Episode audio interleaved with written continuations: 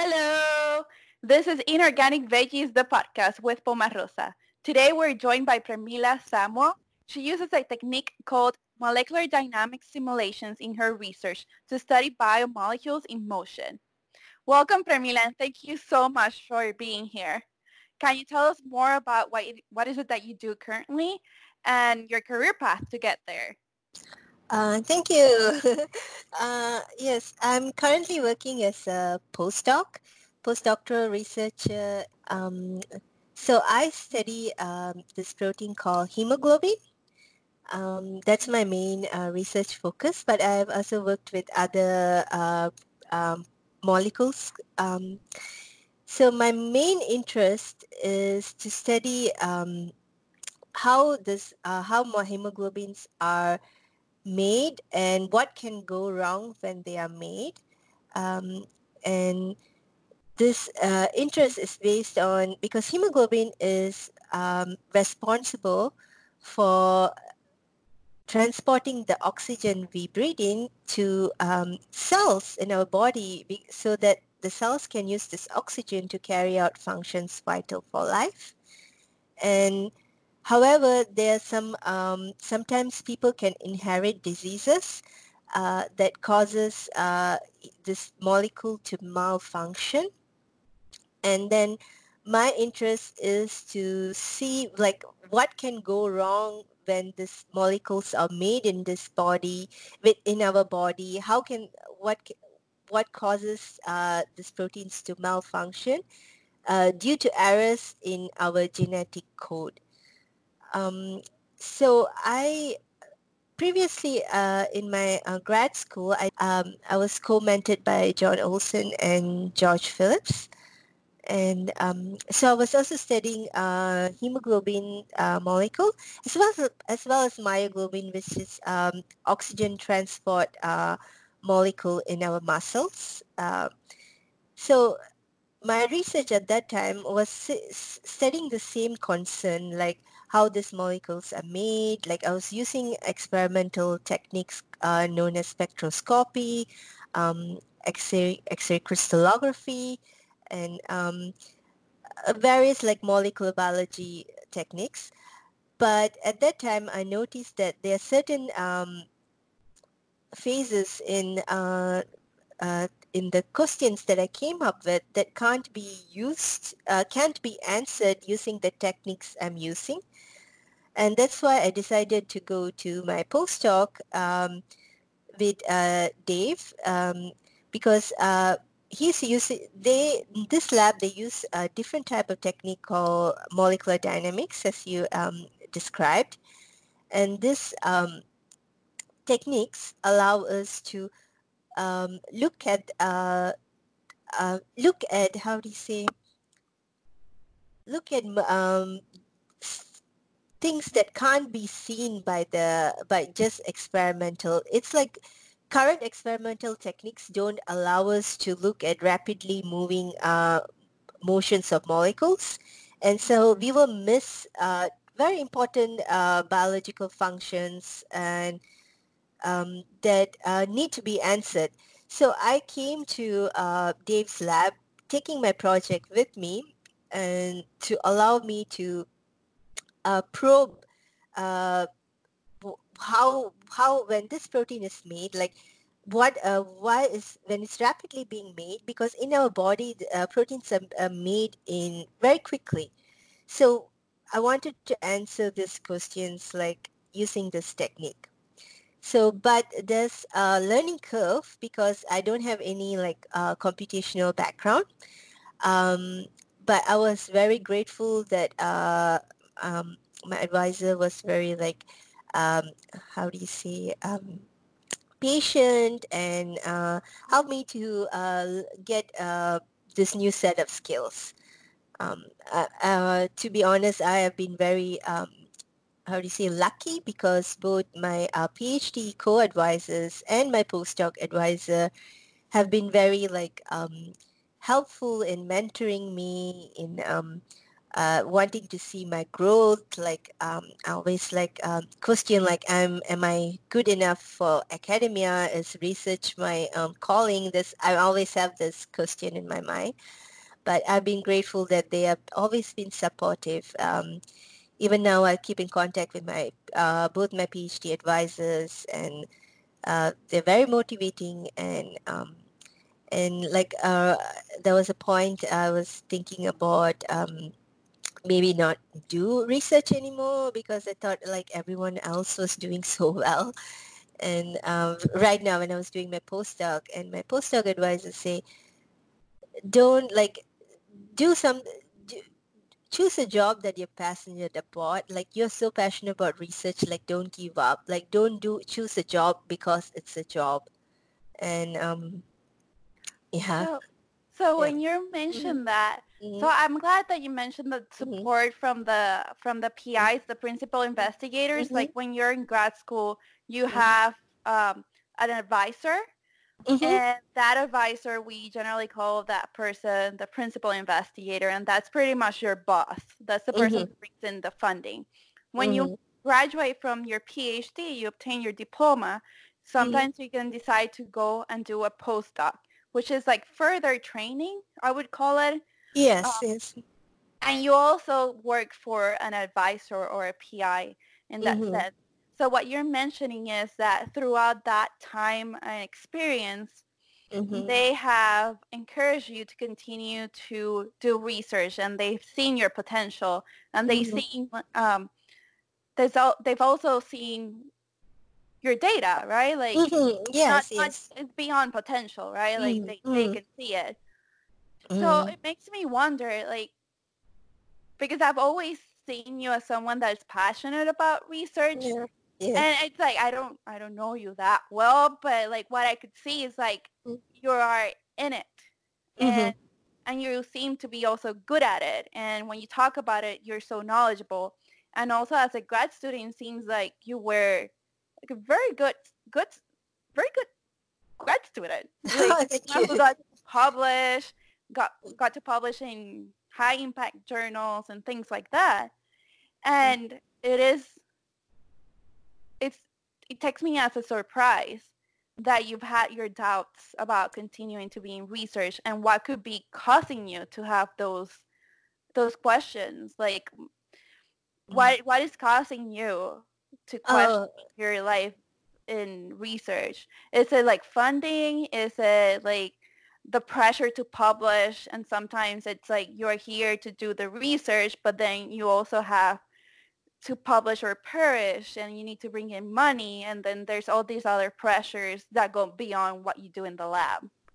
Yes um, so i guess i put a lot of expectations on myself. One two i tend to look on um, left and right i guess. So what I do is like it's a very bad habit. Like I look at my peers, and of course, then I see oh they are um, publishing in more high impact journals, and then this is my um, I finished up my second year of postdoc, and I'm starting like my um, first month of my third in my third year as a postdoc. So um, I I've started like submitting um, publications uh, finish writing up some work. But still, like when you look at other people, oh, they're doing so much better. Am I good enough for that? Um, in terms of funding, like, so this is my fourth fellowship I wrote that I didn't get it. Get it. Uh, that's kind of like um, makes me feel I just heard from um, I, I applied for American Heart Association funding and I just heard from uh, them that I didn't get the funding this month. Uh, that was another blow for me. Like uh, my advisor said, like don't worry, we have funding for you. But in my mind, like when I think about it, I um, so once you don't get the funding, um, you're not good enough. Like the the people outside are judging me, saying my science is not good enough. Maybe I can't make it. That's uh, another thing in my mind. Um, so that's uh, that's troubling me a lot. Um, but it's like the amount of time you put in. It's like you know you you you when you write those um, funding uh, fellowships, um, you it takes you away from your research, like the amount of time you sacrifice and everything, and then then you didn't get it. It's like a waste of time and effort sometimes, but it's a learning journey. I guess it's coming along. But um, I also came to the realization and um, like um, so what, since I started my postdoc, I'm like I'm chasing fellowships. I'm like I want high impact journals, um, like, but I, it makes me like take me away from my research interests as well. Like um, like it blurs my interests, and I realized that at the end of the day, you have to do what you love, and um, like if I'm like so focused on all these external factors, like it's just taking me for taking me away from the main reason I want looking for these external factors because I love research. If I'm so obsessed with those publication fact impact factors and get depressed about everything, I'm like losing the joy of research. And the main reason I came to came for my postdoc is to learn a new skill, a new technique and um, I should enjoy the learning process instead of like let all those outside things like mess your head up. yeah. Is that so tough, right? Because yeah. it's easy. It's easy for someone who hasn't experienced this to tell mm. you, "Well, just try again." And it's mm like, but do you realize all the long days yeah. and my career depend on on not having so much failure, right? Yeah. And so like not feeling like an imposter, like other mm. people deserve my position, like I'm taking someone else's space. And I felt like that. I'm not sure mm. if I'm seeing you here. Uh, I'm not sure if you felt like that too. That's like, am I taking someone else's space? Is there someone else that will be, be doing this better than me? And maybe they should have gotten this space instead of me. Uh, I'm not sure if that's how you felt at any point. I I never felt that. Um, um, yeah, no, I never felt that because um, because when I came to grad school, I um, you knew my trajectory, right? Um, uh, so I fought like crazy. uh, it's like uh, so I went to this uh, work study undergrad school. Um, so I came to um, U.S. I'm from Malaysia. I came to U.S. Um, because of this um, what do you call college called Berea College in Kentucky, where they offered me um, where under, underprivileged students get to work and campus they get full tuition and like it's a lot of work uh, but it was so i was so grateful for those opportunities. And then um, so i knew like through uh, summer experiences and summer research experiences that research is what i wanted to do. And so i felt like i did i work i like fought tooth and nail to get where I was at that point. Um, but then like yeah, then you start questioning like, am I good enough? But yeah, I never felt like I was taking someone's position. Yeah, it's more like it is yeah. like you're not meeting your expectations of mm-hmm. yourself. Yes, yes. Yeah. Yeah. So that that is so mm-hmm. difficult, right? Because mm-hmm. it's like but you can only do what you can do, right? You can do mm-hmm. your best. Yes, yes. And you can just wait for to like not wait for tomorrow, but like be the best you can be today and then plan mm-hmm. for tomorrow. Mm-hmm. And so tough, so tough because I've had I've had I have the feeling where I'm like, am I taking someone else's space? But mm-hmm. I, I was also told that I was taking other people's space as a oh. minority. Oh, right? Because they uh, institutions have to meet um, specific statistic, but the way I I'm, I see it now and what I would tell someone younger, which is not your experience, but someone younger uh, that went through like minority grants or minority scholarships, it's like because you're a minority, someone someone should not tell you that you don't deserve your like the place you're at. Like if you meet the specifications that they're requesting, you work for it, mm-hmm. you sacrificed a lot, then that's your space is your space, mm-hmm. and no one should make you question it. So that's an external questioning. But when it comes from more of an internal space, I wish like we could support each other better right? Like yes, yes. if other people spoke more about like their struggles and their failures, like for each grant, how many grants did they not get? And yes. like that one grant that did they did get, what did they modify? Like mm-hmm. how do you know how to improve what you're doing in order to be more successful in the next one? Mm-hmm.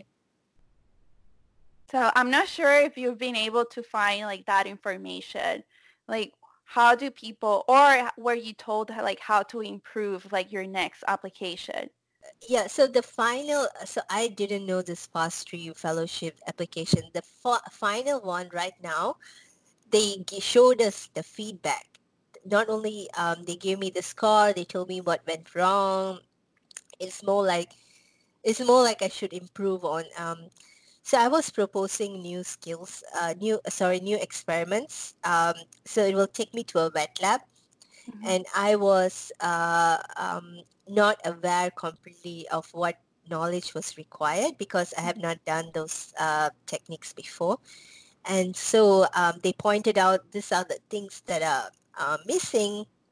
Yeah, so they told me like these are the these are the problems and how you can address it. And um, like I started wanted to give up this uh, applying for this project again, but my advisor said like um, current one is saying like don't give up, like incorporate it, try to make it better. So yeah, trying to um, recover from that I guess this month. Like a disappointment.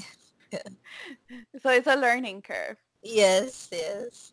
So for your bachelor's degree, you were a chemistry major with yes, a physics so, minor. Yes, yes, yes. Um, I was thinking about double majoring, but um, but it would have taken me one. Um, I wanted to graduate in four years um, because at that time, um, so my mom was back home alone, and that time I was like still thinking about whether to um, try to go back, or I was still interested in um, trying a PhD at uh, Singapore University. National University of Singapore, and that's why I wanted to do it in. Oh yeah, so I ended up with a minor in physics, but yeah. So chemistry, I found when I was majoring in chemistry, I liked biochemistry was my favorite subject. Um, I had um, great uh, biochemistry uh, uh, professor who ended up uh, as my um, advisor in my final uh, year there, and I actually did um, senior thesis project. Uh, I learned a little bit of um, computational parts in that senior thesis project that kind of like always made me want to do uh, computational work. Um, so his name is Matthew Saderholm was a great advisor, helped me like uh, made me helped me make the decision that I wanted to do my PhD in biochemistry. Yeah. What are what is your passion? Because we've talked like mm-hmm. you're passionate about research, but what about that you're passionate about, and what do you see as your mission? Right, like if you were gonna make ha- make a mission statement for mm-hmm. what you want your life to be like, what would that be? Uh, yes. So, um, I, so my interest is uh, protein folding. Uh, like how do protein fold? How do they misfold? I want to combine uh, a set of experimental and computational techniques to like. I don't want to like. How do you say? Uh, restrict myself to a certain technique, but like using all the techniques I can get my hands on to answer uh, these questions like when protein molecules are made, what can go ro- wrong uh, in vivo and in vitro, and um, I want to have it for biological applications. So my interest is protein misfolding diseases. That's my passion, like to figure out how, why these diseases occur and how can molecules uh, misassemble. So that's my passion. And your mission is the same as your passion? Yes, that's my mission passion. Yeah. At what point in your life did you decide that you wanted to be a scientist?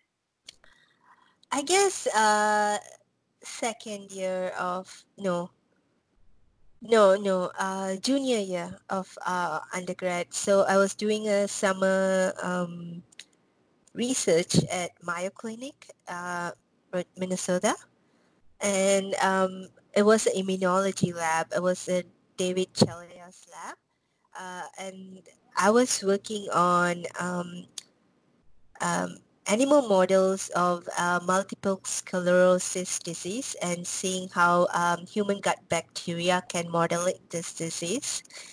And then I figured out like I'm like I started going working in weekends but nobody's in the lab. Like um, I enjoyed it and um, like uh, like put, doing something without people telling you to do made me realize this is something I'm passionate about. And then when I uh, came back, um, I just um, just wanted to like uh, I re- I decided that I want to go down the PhD route. Yeah, uh, yeah. Throughout your your path or career path or your science STEM path, I don't mm-hmm. know how we're calling it these days, but how were you able to find different opportunities? Like how were you able to find the opportunity to do a summer internship?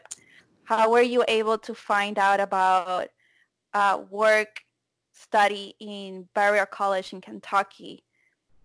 Okay. How were uh, you informed of that? Those so, options?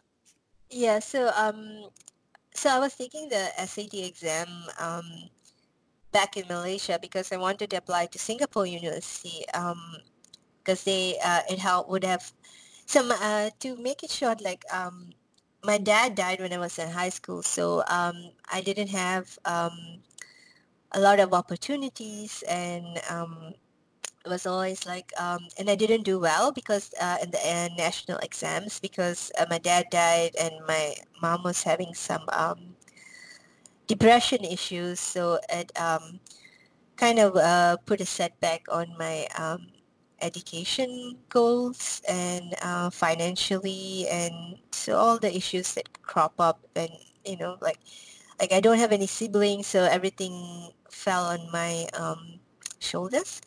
But I always did well in school so I knew like I don't want to give up on education and um, thought Singapore was a good uh, opportunity like um, so I thought like oh I didn't do well in this um, government exams, but I could. Um, uh, so then I learned about this SAT exams. I knew. Um, um, so I'm good at standardizing standard standardized exams. So I was taking it for Singapore University, and someone mentioned, "Well, there's Berea College. Why don't you try for that? It's a great opportunity." Um, so and then at that time, my mom was also seemed uh, doing well. She recovered from a depression, and um, I thought it's good to spread my wings, like um, to see the world, I guess. Uh, so I applied, got in, and um, came to Berea.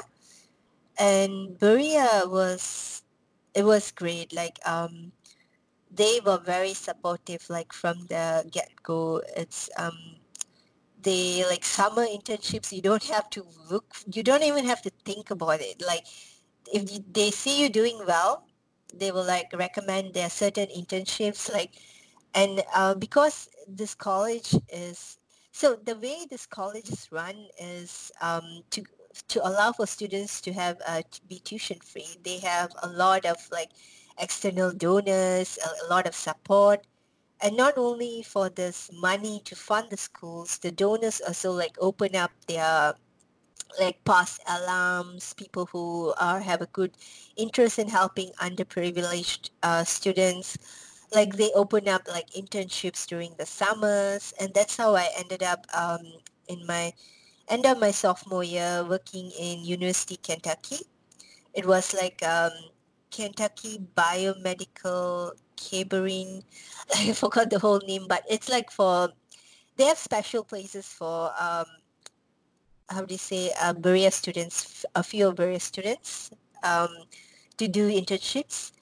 Uh, and then junior year, the, I worked in the lab of David Chella, who was a former alum of Berea College. So he always takes two students, and so they uh, send the good uh, students who do well in school. They like tell people to apply, and Berea College chooses uh, good students, two students, and was good. He's a, he has done a lot for uh, Berea. He was actually a taxi driver uh, in um, India and then someone uh, met him like a long time ago. This is a very like um, he's quite old now, and they said like you speak so well. Like have you thought about going to school? And then he came to Berea. He got into the a non-traditional route, I guess, and then he wow. did his PhD, and now he has or like uh, he runs a big lab in Mayo Clinic. He's very um, famous. It's, it's kind of motivating, and there's also uh, another um, so Berea College has uh, summer internships for biomedical focused and um, a lot of biomedical focused research and some chemistry and physics too. Um, so at uh, different places like University of Louisville, University of Kentucky, Vanderbilt University, I had friends who gone there. And this is from the science side. I've known like business majors have uh, their own like opportunities like uh, I think what's I forgot the place. Um, yeah, I forgot the place, but yeah, there's always opportunities, and they really helped us. And even when I was applying for my um, PhD applications, like uh, oh, when I took my GRE, they um, give uh, they give scholarships to cover uh, some of the exam fees. Um, so it was really helpful um, and yeah so when I get out of Berea, I think I paid around about 2000 in total of my old time there. So it was really great. Um, yeah. Oh, yeah. Uh, uh, go ahead. Sir. No, go ahead. Go ahead. Yeah. Yeah. Um, I do want to mention something though. Like, um, so bringing up my family, like, so a week after I graduated, I was set to go home uh, my mom had passed away suddenly uh, b- before I could reach. Like my plane ticket was three days before I was supposed to um, home. I didn't expect it. This is going to happen. So it was really like um, really it was really dark for me because um, she was my only family. Um, and she has She was very supportive. Like when I was like um, at undergrad, she used to call me like, "What grades you got? How are you doing?" and all those uh, things. She's, she has been very supportive, and um, she got really excited when I was graduating and coming home. So was supposed to be this big homecoming event, and things like got into tragedy. So um, at that time was really bad. So, but I started grad school three months later it was you can imagine the mess i like i didn't want to tell people around me like my mom was like the school knew but i didn't want to tell the program coordinator knew but i told her not to tell professors because i don't want people feeling sorry for myself. So whenever i um, feel sad i try to hide it i guess. Uh, so tough. yeah. What is the main thing that you bring with you that your mom gave you? You know like a way that she inspired you that you just remember and it makes you so happy that she was in your life um she inspired me to like i guess she uh, always thought like i will do really well and that um that inspired me like she had high expectations, I guess. When I went to um, undergrad here, she thought I would do really well, and I and I did, and I think I did oh, quite well, right? I guess not as good as I wanted to be, but uh, pretty pretty well. Um, is that oh. um, losing loved ones is so difficult, and, and grief is like something we we each handle Yes, I know. Yes, I know you have gone through and that. Yeah. So I want to be very sensitive. Like I don't want to push Mhm. you in any direction you don't want to go. Mhm. Um, but when you mentioned that I was older than you when I lost, Mhm. well then, I mean, I had I was in grad school, not in undergrad when I lost my dad, Mhm. and um, the main thing I remember that I took from him, Mhm. I mean, I love the guy. He has his, he had, how do I say it? He had wonderful things and he had his flaws. Same like my mom. Like, yeah. uh, he Yeah. was a very interesting person, uh, and I, I take from him too.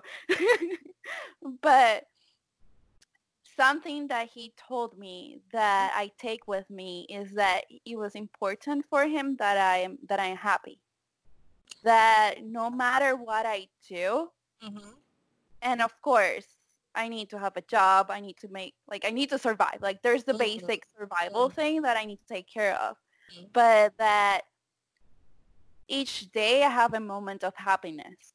And it doesn't Mhm. matter what it is. Maybe it's just that I'm drinking water and today water, I don't know, it's quite refreshing today. And it make me happy.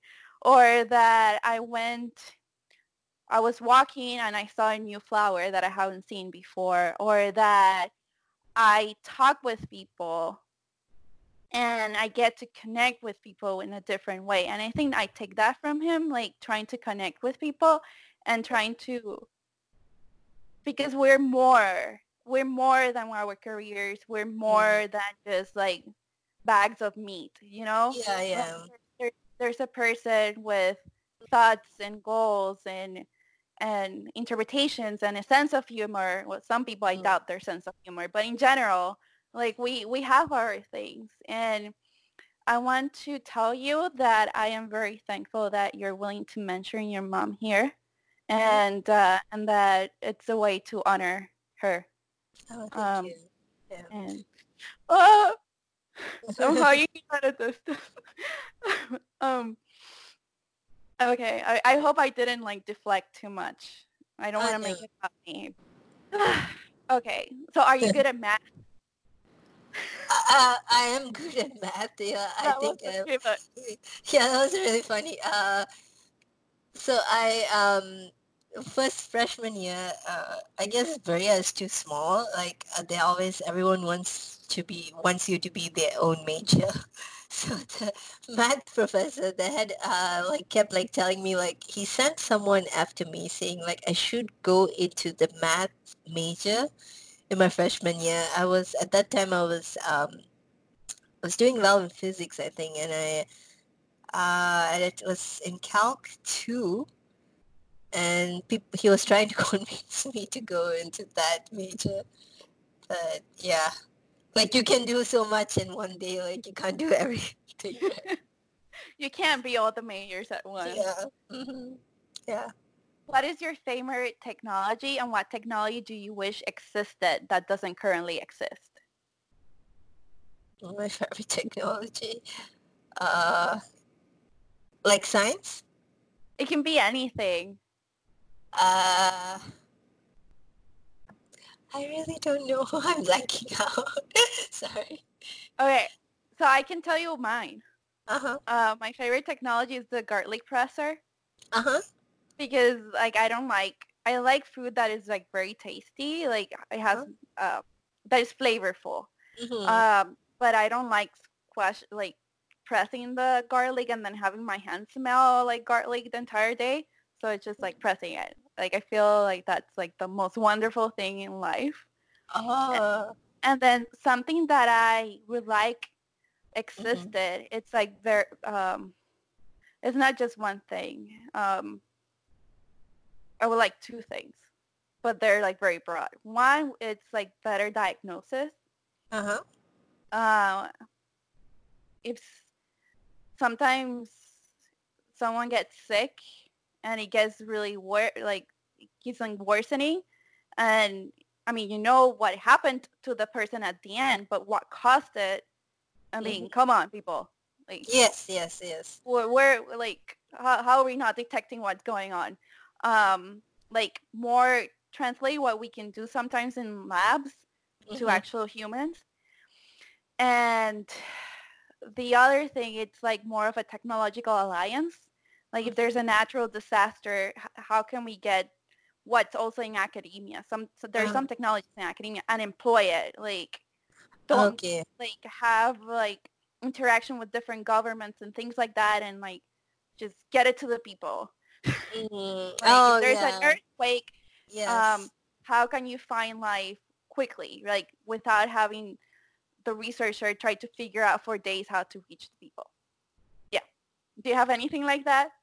Um, I guess I like to microwave. Can I can um, heat my food really quickly because I'm lazy. Uh, but yes, uh, technology. I feel like um, oh, for, my, for I think like seeing what's happening right now, like I wish they have a way to make medications more like cost effective and cheaper. Like, is insulin really have to be this expensive? Like, is there some way we can make it cheaper? Like, there's so many signs out there. Like, are we really not making it cheap as uh, possible? So that's uh, one of my um, yeah. Make it accessible too, right? Yeah. Yes. Yes. No one should die because they don't have access to the medication they need mm-hmm. because they can't afford it. Yeah. Right? Yeah. So what do you think about the current status of women in STEM, in science, technology, engineering, and math? Uh, and I'm uh-huh. asking, this is like a, a charged question. I'm asking because of the poster project that uh-huh. you participated in that you used to put I loved it. So oh, I'm asking about that you put posters of different women scientists throughout mm-hmm. the campus when mm-hmm. you were in grad school. Mm-hmm.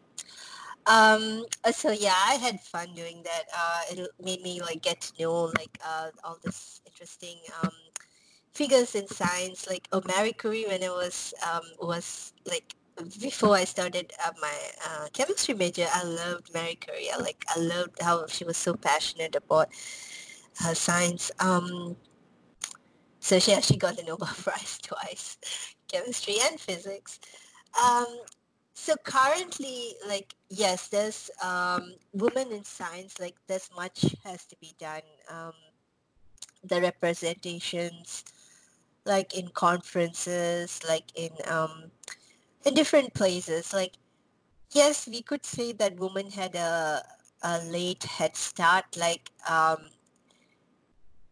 like they were not encouraged by families in the past. Like, um, so we can't just blame the current science atmosphere. It's like it takes a big picture, right? You have to have support from your family as well. Like, um, it's like just not we can't just blame oh there's like too many old white men in science so that's why the representations are not being well uh, well know, well made uh, because there's there's the bigger picture like is she having supported family? Is she uh, is she like um, getting the right kind of uh, um, support like yearly on? And uh, his uh, family encouraging her to go into science? There are like a lot of questions like like for example i might be a i my some of my um, external like the bigger family probably think i'm kind of like a black sheep of the family because uh, i didn't go into nursing uh, which uh, my uncles my dad's brothers always pushed me I have my PhD, but they still think uh, it's worthless Oh, because wow. I do, yeah, they don't think it's a. So it's like, uh, do you have the support? And um, women in science right now, it's um, there's still a lot of ways to go, I think, but uh, there you can see a lot of progress being made. Um, I can give my from my personal experience. Um, so I entered this field called computational field. It's very male dominated. Uh, math driven uh, guys who do well in theoretical chemistry. Not a lot of women um, in the field. Uh, people who do well in com- computer programming. It's still a skill I need to pick up well. Um, so I was really scared, like when I started my postdoc. Like, am I going to be like, um, how do you say, uh, being pointed out of my weakness? I, do I have to keep on fighting? Like uh, I was very very scared, and I was like trembling. It's like uh, like went into the went into work like not expecting much. Um, but the advisor was so like uh, like like he saw beyond uh, you know gender and and then the guys in the group uh, were very helpful like um, very supportive like the, like to see you beyond your gender and to make you feel accepted um, that's that was nice in a local setting. Bigger bigger uh, bigger setting like um, like help women feel comfortable like when you go to conferences like uh, you hear a lot of like you know like men like um, harassing women like if someone sees that like other people like the the people who have who are ethical like call it out. Like sometimes there's like uh, power uh, how do you say like the power hierarchy. Like some women you you read a lot in people's just like they don't speak out they're scared to speak out like oh i'm being harassed like to get something you know to get a certain speaking slot or to get this uh, um, you know to get a better opportunity uh, should i should i be should i like get should i go along with these compromises i have to do because of my gender? No they shouldn't compromise and people not only not only should, should feel brave enough to have no i have the support to speak out. I have i have people that i can reach out and not feel like persecuted and for being a woman not being judged because of that yeah. Another thing uh, I also notice is um, even by well-meaning like mentors, like sometimes people say think like you are less uh, uh, skilled than you are because of your gender. Like I told my advisor just because I look, I'm five feet, I can't add an inch here.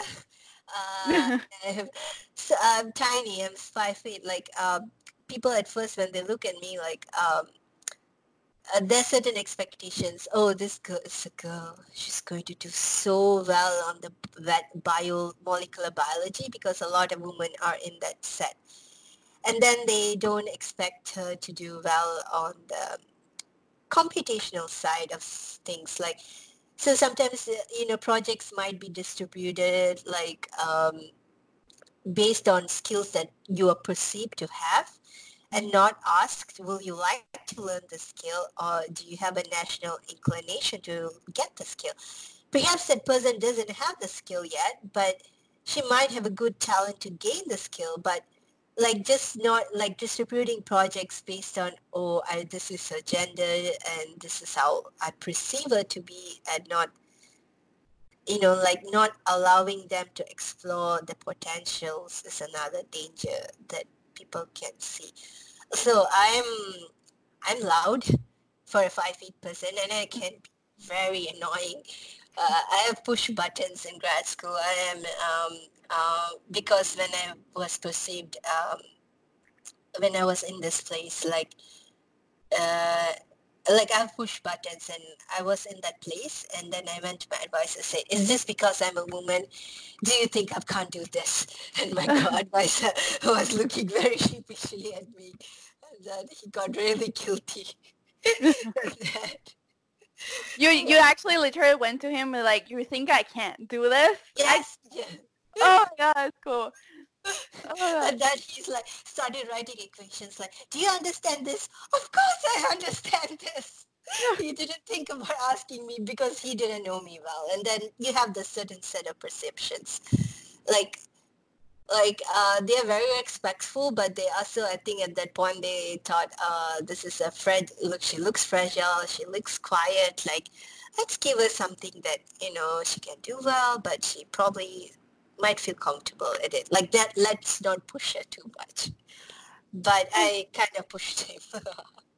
so the other thing I also wonder, like for example, in my case, I'm not you you start writing equations the first time i see them i'm like i don't remember i took like math so long ago and uh, i don't remember but at the same time you can give people enough time mm-hmm. like you can write a few equations. I'm not probably not gonna get them immediately when I see them, but you give me a week while I'm doing other things and I can figure that out. Yes. And it's like this idea that we need to be running and, and know things from I don't know, like you were born knowing them, which I mean, I have yet to meet someone that is like that huge of a genius. Like they knew everything by the time they were born. No, like we all need time to learn it.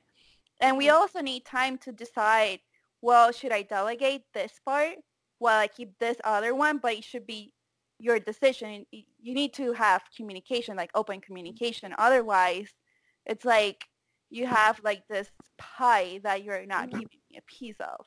I don't know. I heard that analogy somewhere. I'm not sure if that's like relevant. But Mhm. but I guess it goes uh, along with assumptions and lack of communication and not asking you, would you be interested in pursuing this? In my case, it would be like, are you interested in learning it? Um, I don't know. Mhm. So how do you navigate power dynamics, right? Because Yeah. you mentioned like you went there and you said it, but you must have felt, I'm not sure if this is the correct word, but empowered enough. Like you must have felt like there were you were not going to encounter any retaliation for speaking up, regardless of how respectful you are when you call out people that are at a Mhm. higher um, rank than you. Mhm. They they sometimes like ego makes people fragile, if it makes any sense. Uh, well, yes. You, well, you know my advisors. Um, they're. Well, I don't think they had egos. They're pretty. Like I was pretty lucky. He. They are pretty like they listen. That's one thing. Mhm. Um, I think at that point. Um, so he. So my. He found the that he found out that um my mom was you know passed away and I was dealing with things. So. Mm. So they were worried. Um, a little bit of background on this project the project I went on uh, to ask about. So the previous guy who was working, it was a guy who was working on this project. He didn't do well because of the math. And so it was not gender, Mhm. but he had a lot of like personal issues that, and the added uh, complexity of the, the math in the project made him like, like master out. Uh, so he, so my advisor had uh, that in his mind when he um, dele- uh, delegated, was thinking about no, de- dividing things. Um, but yes, uh, so that's how I learned about that. Um, plus, I you- was, Mhm. plus I'm I was, uh, plus I had been in, um, I was co-advised, and so I was like, um, there were I also dealt with an the other lab like oh, people are very friendly but they're sometimes like you know guys can it was a crystallography lab and um, guys can uh, tend to be like too macho and um, Macho.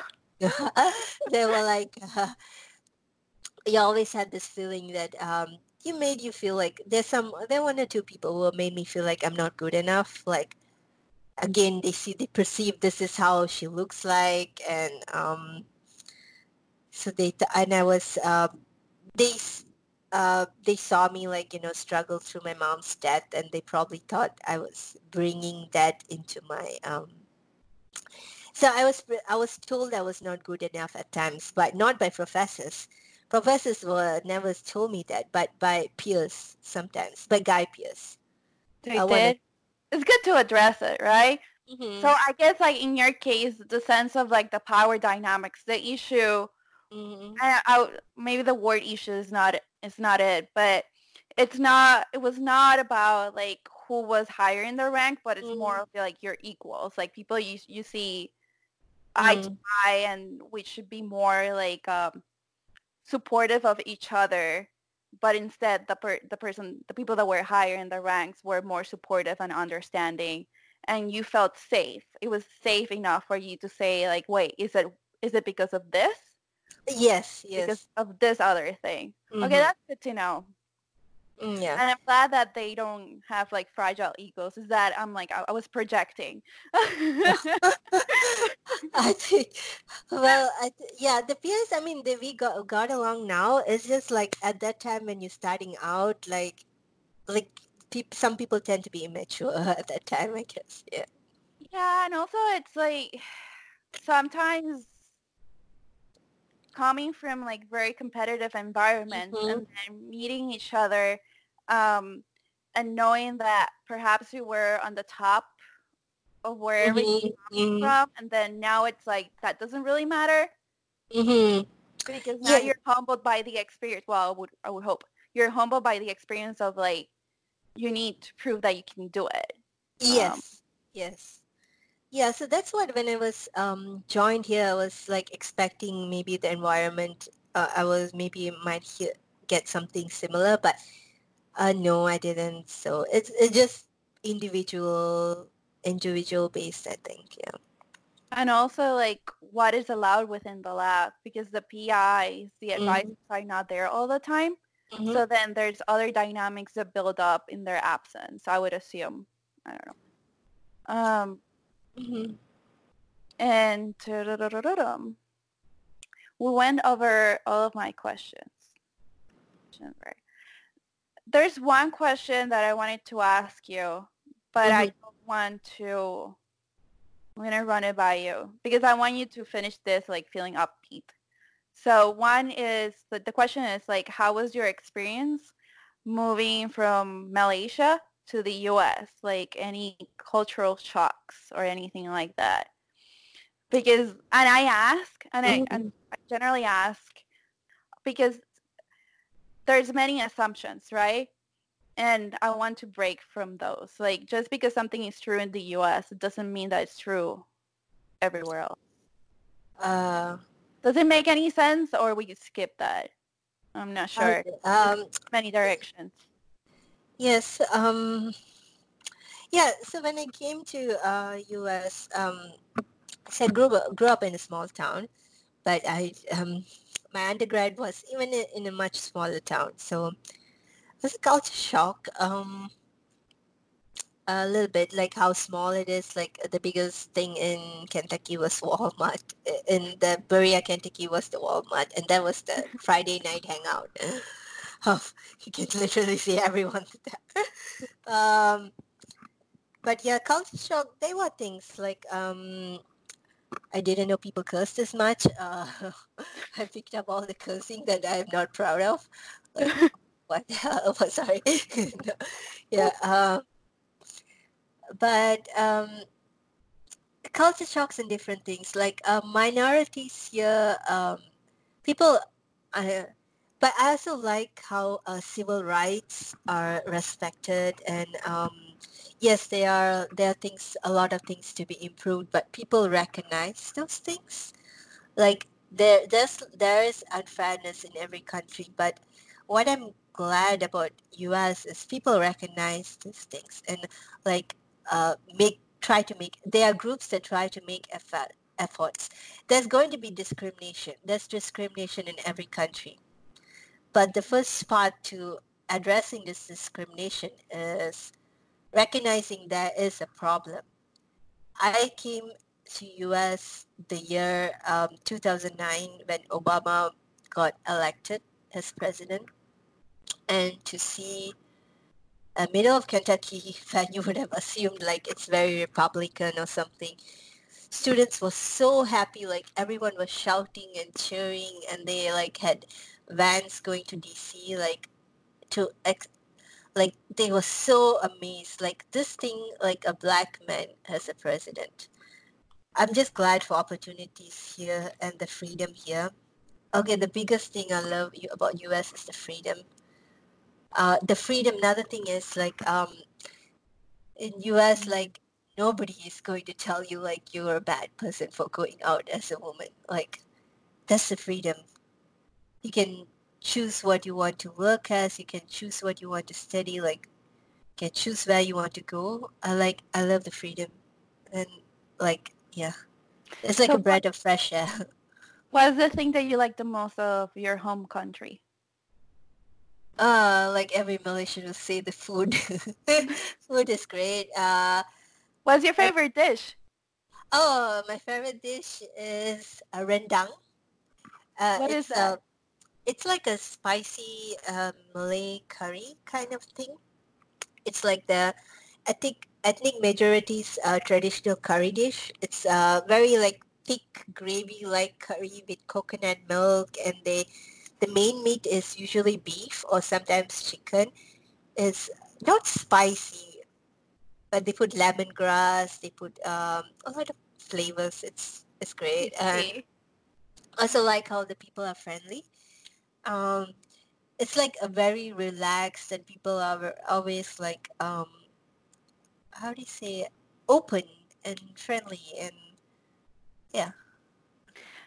And uh, what do you enjoy doing besides research? And how do you make sure you stay on top of things, right? Because self self care is important, like, and that includes sleeping, eating, exercising, mental health, like talking to other people.